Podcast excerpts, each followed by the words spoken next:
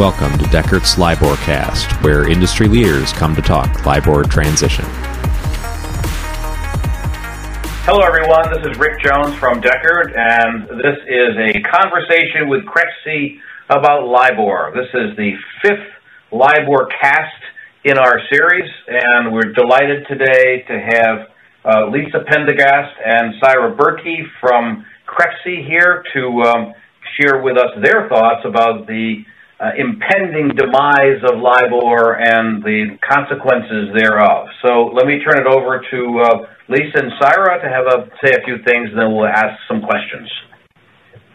Fantastic. Thank you very much, Rick, and uh, thanks for the team at Dechert for really all the hard work that you folks have done on the LIBOR messaging and helping with uh, the many things that we've done in the securitization working group for the ARRC over the last uh, several years now. Um, we've uh, we've been at it for quite some time, and it has become somewhat of, of a full time job um, for the staff, including Sairah. and I have to mention also Raj Aidasani. Sairah and Raj work significantly on the LIBOR issue. Um, and have been doing a good amount of uh, work just like you guys have in terms of um, podcasts and webinars um, in events where we allow our members to kind of relay to us what's working, what's not, as it relates to um, the transition. So as you know, I just wanted to remind everyone that CREFC is a member of the Alternative Reference Rate Committee, which is the ARRC. It's comprised of private market participants, including banks, asset managers, insurers, trade associations, and uh, official sector ex officio members. Um, in my mind, uh, initially, I have to say we weren't sure exactly where the ARRC was going to go, um, but I think it was a very wise decision on the part of the Fed. Uh, there are many members that are members of the ARRC, um, CREFC members that are also members of CREFC and have been for quite some time. And that blend of official sector and real participants in the market who live and breathe this every day, I think has been hugely helpful. This started in November 2014 when the ARRC was initially formed. Its objective was to identify a replacement rate, and it did that in June 17, choosing the secured overnight funding rate, which is SOFR. Um, in March 2018 is when we come in. The ARRC asked CREFC to co-chair the securitization working group. And there were quite a number of responsibilities. Frankly, I don't think we knew what we were getting ourselves into when we started. We're glad we were involved, but there, there was a lot of work to do, including developing triggers from moving from LIBOR to SOFR, to developing fallback language to use when that occurred, agreeing on a spread adjustment, which was no easy task to apply to reduce the potential for value transfer when you move from LIBOR to SOFR. And then most recently, best practices were developed. And what's important there, and what I would ask lots of uh, our members to take a look at, was that those best practices include hard dates to meet during the transition. Um, challenges were really just the the number of asset classes under the securitization working group roof. Clearly, our focus is commercial and multifamily lending. And so, uh, really, that breaks down into CMBS and the SASB component of CMBS, and then also CRE CLOs. So, with that, I'll, I'll turn it over to Sairah if she wants to say a few introductory comments. Thanks, Lisa. So, Lisa had mentioned that some of our real, you know, detailed work started um, back in 2018 when the ARRC stood up, you know, many of its cash product working groups, including the securitization working group. And at that time, I was actually at SFA, which was co-chairing with CREFC, the securitization working group. So that was how I came to know Lisa. So that was a great and opportune moment. um, so you know, as Lisa had mentioned, we have been, you know, since 2018 working very, very sort of diligently on the LIBOR transition with the goal of ensuring that our members at the end of the day are ready to move away from LIBOR and ha- you know choose a type of replacement rate that that works for for them on an organizational uh, basis and make sure their systems and operations are ready to go. And uh, you know, we're, we're looking forward to kind of getting through the next year and a half or so to the end of 2021 and and uh, helping our membership get there with as seamless as possible of a transition. Great. Well, thank you both for, for that. Um, plenty to talk about here. I, I want to start off by asking you generally what you think are the biggest issues confronting the commercial real estate securitization industry. I know what keeps me up at night, oddly enough, I think the pandemic has exhausted our bandwidth over the past four or five months, and the issue has has, except amongst the consigliere, kind of dropped off the top 10 worry list, and, and it's going to pop back up sometime in this fall, and we're going to be really close to transition, which kind of scares me. But you know, I need something new to worry about. So, what are you folks hmm. mostly worried about when you look at the LIBOR transition confronting us? okay, where to begin? Um, I'm with you in that there's always a good amount of concern here, just giving the breadth of this market, um, some 200 trillion, right, in U.S. LIBOR-based contracts. For us, it's a considerably smaller, maybe 200, you know, billion in agency and private label, cross SASB, CRE, CLOs, and, and, and a good portion of that is the GSEs.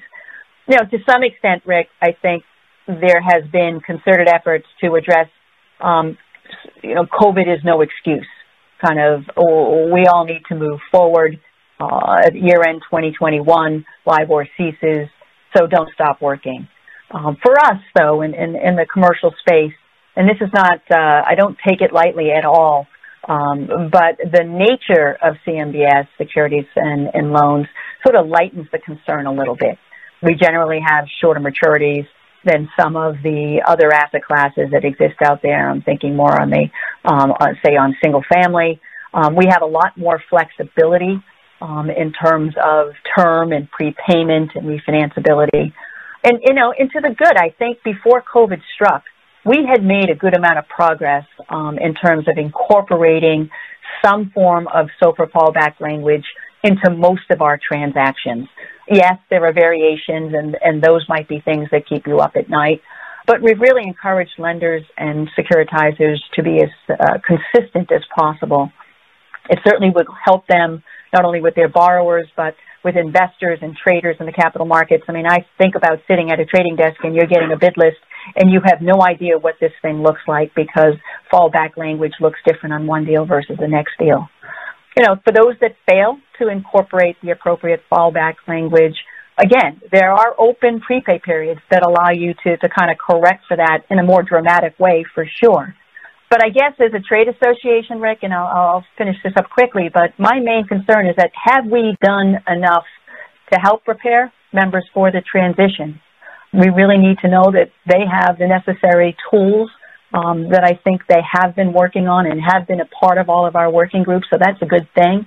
And as I said, I think the fallback language, we are seeing a growing level of consistency in terms of its approach and, and particularly how it relates to both loan and transaction documents. Um, but COVID related, yes. You know, the fact that you see COVID related delinquencies and the like uh, is really keeping um, our servicing community as well you know, very, very busy. But I have to say they've done a, a pretty amazing job up to now, and a lot of folks, I think, are ready to move forward, generally speaking. Yeah, and I would I would add to that. I mean, I think Rick, what your question actually points to one of our very significant concerns, which is around timing.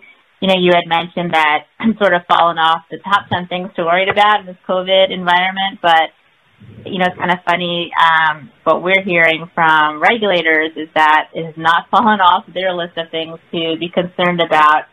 I think even, for example, like the Bank of England had a a slide or a page on its website because listing the things that COVID has delayed, but LIBOR was probably one of the only things that it has not delayed. So they're making it increasingly clear, um, the regulators making it increasingly clear that despite COVID, the the LIBOR cessation date is not at all likely to to change. You know, I think folks might be familiar with comments coming out from some of the key policymakers. You know, I would just point, for example, to Edwin Schooling Latter, who's the head of markets policy at the FCA, which of course LIBOR's um, regulator. And he came out and said earlier this summer that you know, from his perspective, LIBOR will continue until the end of 2021. But, and this definitely caught people's attention, that as soon as this year, 2020, November, December, they might come out and make the announcement that, you know, LIBOR will indeed be going away at the end of 2021. So, you know, practically that's not very different from where we are now, but I think in terms of really lending clarity and kind of finality to uh, folks um, understanding what's going on with LIBOR would make it very clear that LIBOR will indeed be uh, ceasing to exist by the end of 2021.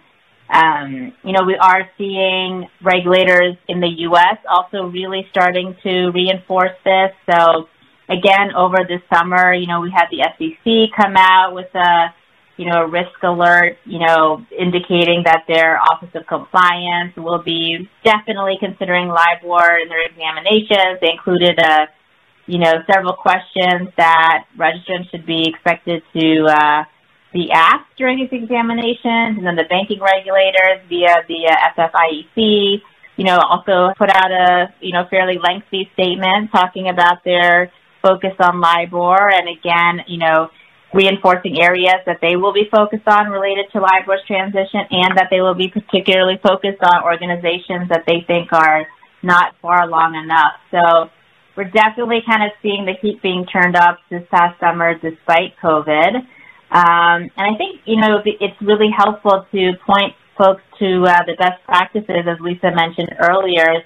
You know, the ARRC put out, you know, did a lot of work, put out a uh, document on best practices, really, which were, you know, date-based, you know, goals for folks working on a LIBOR transition in terms of how to really get yourself to the end of 2021 ready to transition away from LIBOR. So definitely would encourage folks to take a look at that. And just as an example, there are four key best practices. You know, fallback language should be included in any new securitization um, by you know June of this year. So we were even past that deadline. Vendors should be ready by the end of this year. You know, no new deals with LIBOR starting you know June of next year. So some really really concrete uh, deadlines for uh, folks. The more we hear, the more we hear from the government reminding us that they really mean it and it's going to end. Uh, the more I, I, I worry that they're they're telling us sotto voce that they're afraid that the market is not ready um, mm-hmm. which is interesting. I mean, your comments made me generally feel pretty good. I'll probably sleep better at night. Uh, should should I be disbanding my litigation team for on LIBOR because this is all going to be easy? I wouldn't do that. No. okay, I'm making a note. Not not get rid of LIBOR. Yeah, you know, I, don't do that. I've said, yeah. I've said um, repeatedly in print in the past that uh, that you know LIBOR transition would be tough. But uh, assuming we don't have a recession, it's doable. But now, I guess we're going to have a recession to make things even more complicated. So, is your views informed, Lisa and Sairah, by what we're hearing from our members? Are our members reporting that they're broadly ready? Are the big banks ready? Are the small banks ready? How about the alternate lenders? Uh, are we hearing that they've got this under control?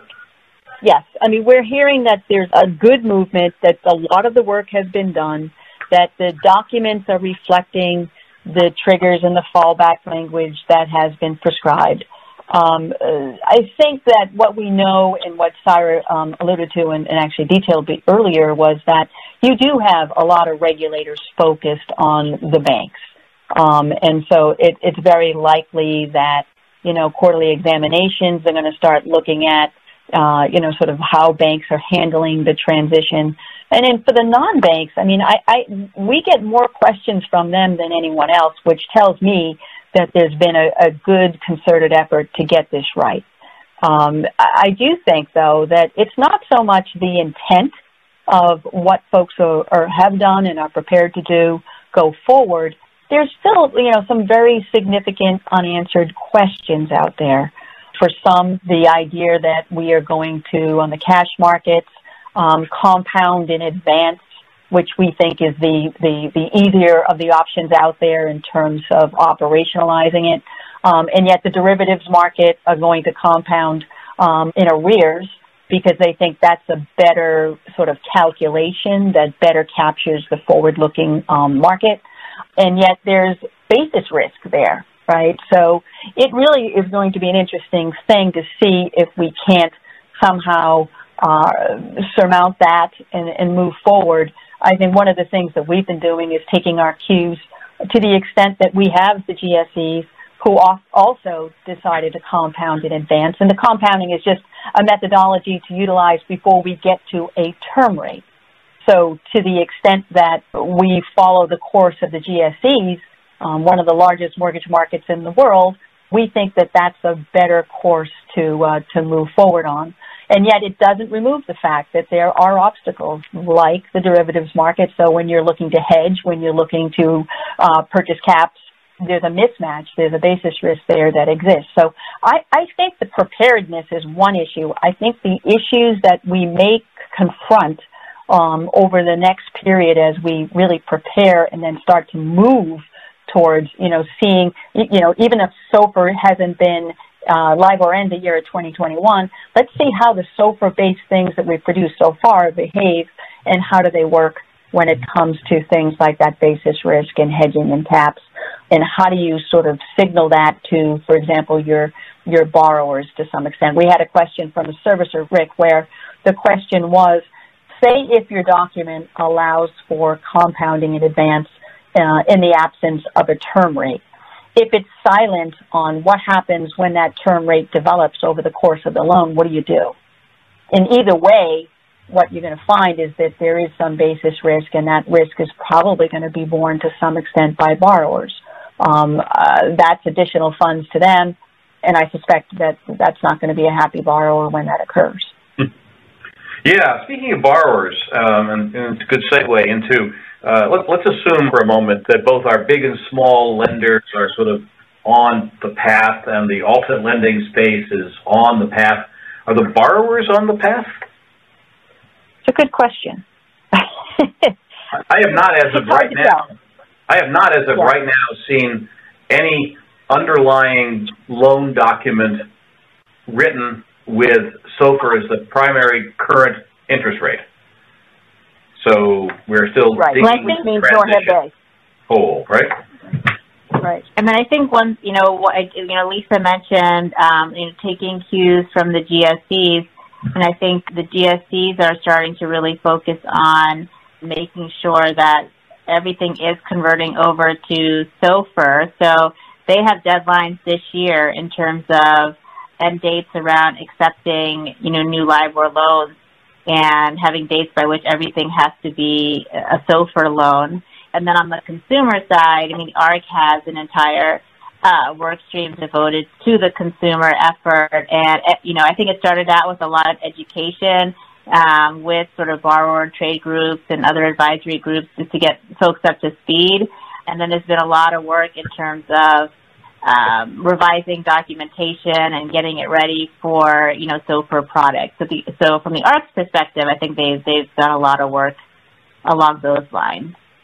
Great, and you, you mentioned that uh, that you know term SOFR would be the ideal and where presumably we'll all ultimately end up. Uh, what are we hearing from um, the Fed on on the likelihood of a term product being available before LIBOR sunsets here?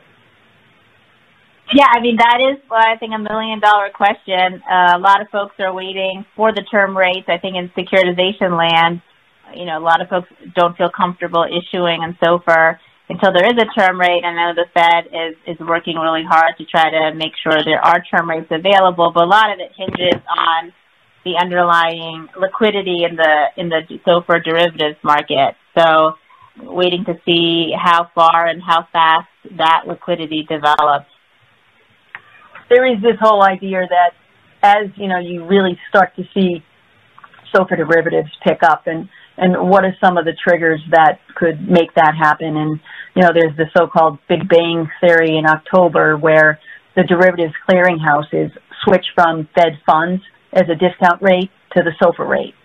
So I think if we see you know that happen and it really does move the needle in terms of the volume that we're seeing on the derivative side, that certainly will help. Um, but just to touch base again on your borrower question, I do think that it's been kind of a an odyssey, if you will, with talking to borrowers.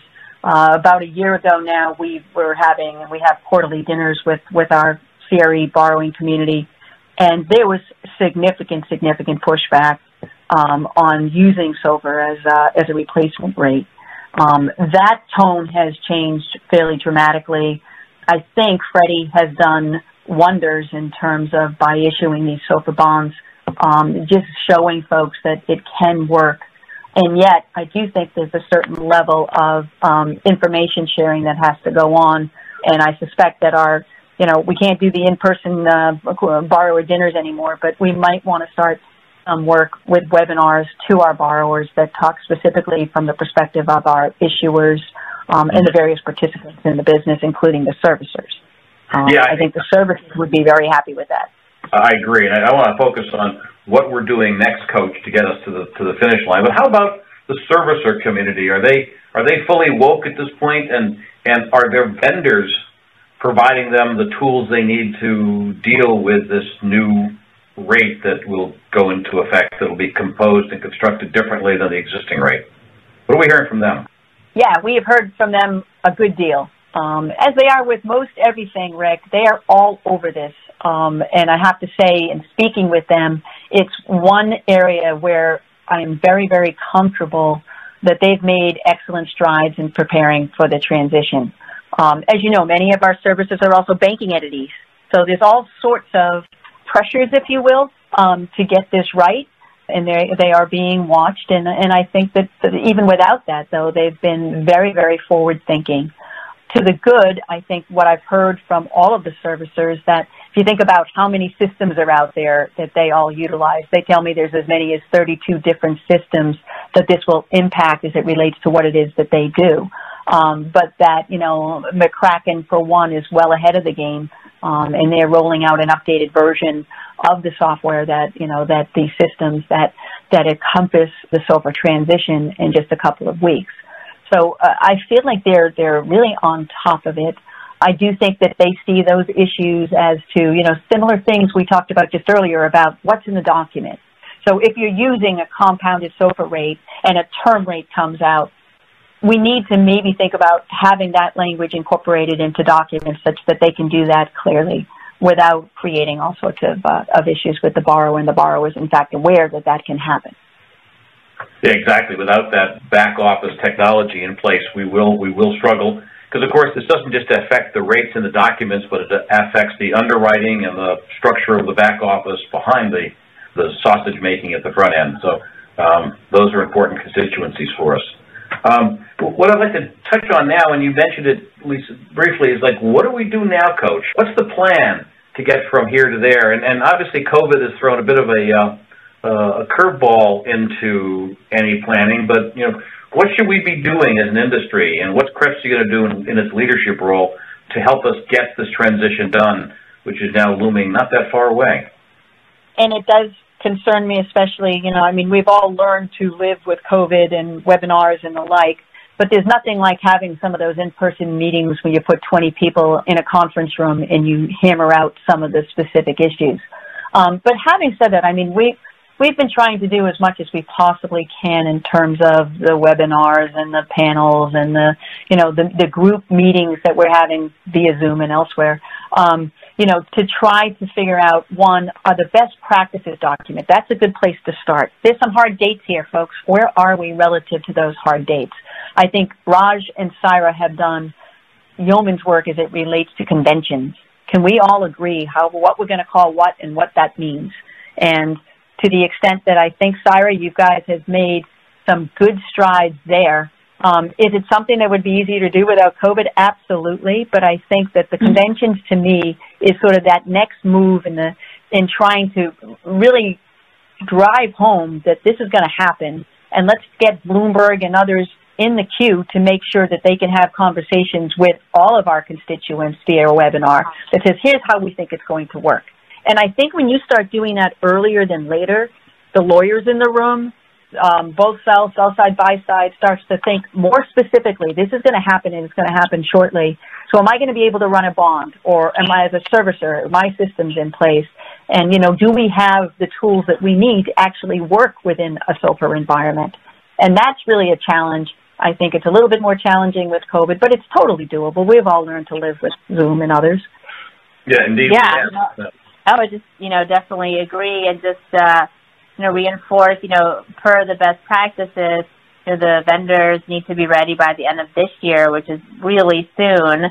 So just echo what Lisa was saying, it's really important to get folks, you know, on, on Zoom together, I guess, um, to make sure that the vendors are ready to, you know, provide the calculations and the data fields needed to do, you know, in our case, perhaps compounding in advance, but a variety of different calculations across the industry.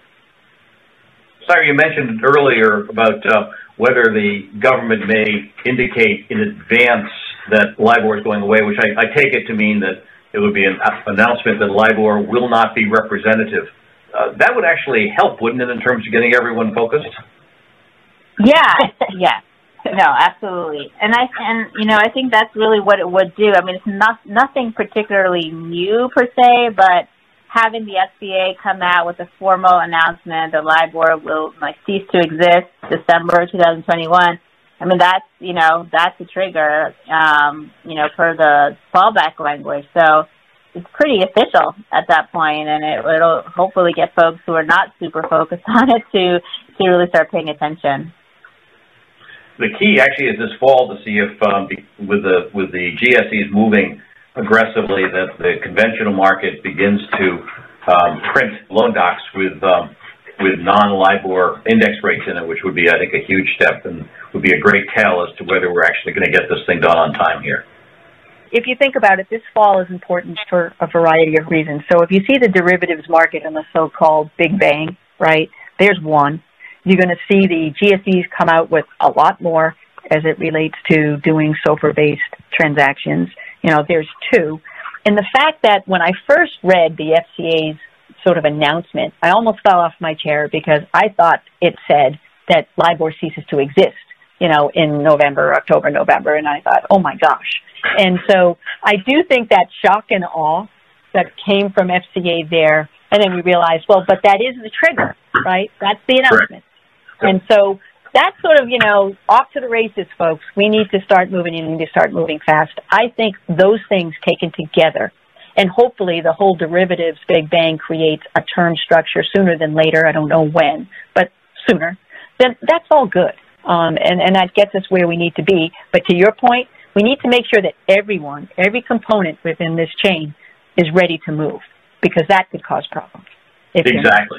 Exactly. And, and you know, I'm, I'm delighted to have you all entertain my trial lawyers, but as an industry participant, I'd like to see this transition go well. And look, I think uh, there's a lot to do. Uh, I think CREFC's done a fantastic job of carrying the torch um, and getting the industry focused. Uh, that wouldn't have happened with, without you. So I'm, I'm kudos to the, the staff and the organization.